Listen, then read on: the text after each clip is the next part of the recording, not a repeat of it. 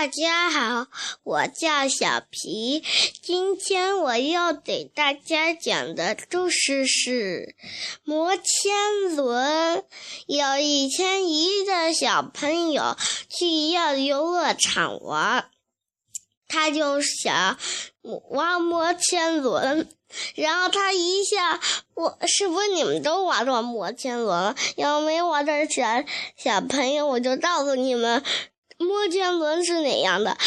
呃，摩天轮呐，是是很长很长的，它是会转的，像陀螺一样。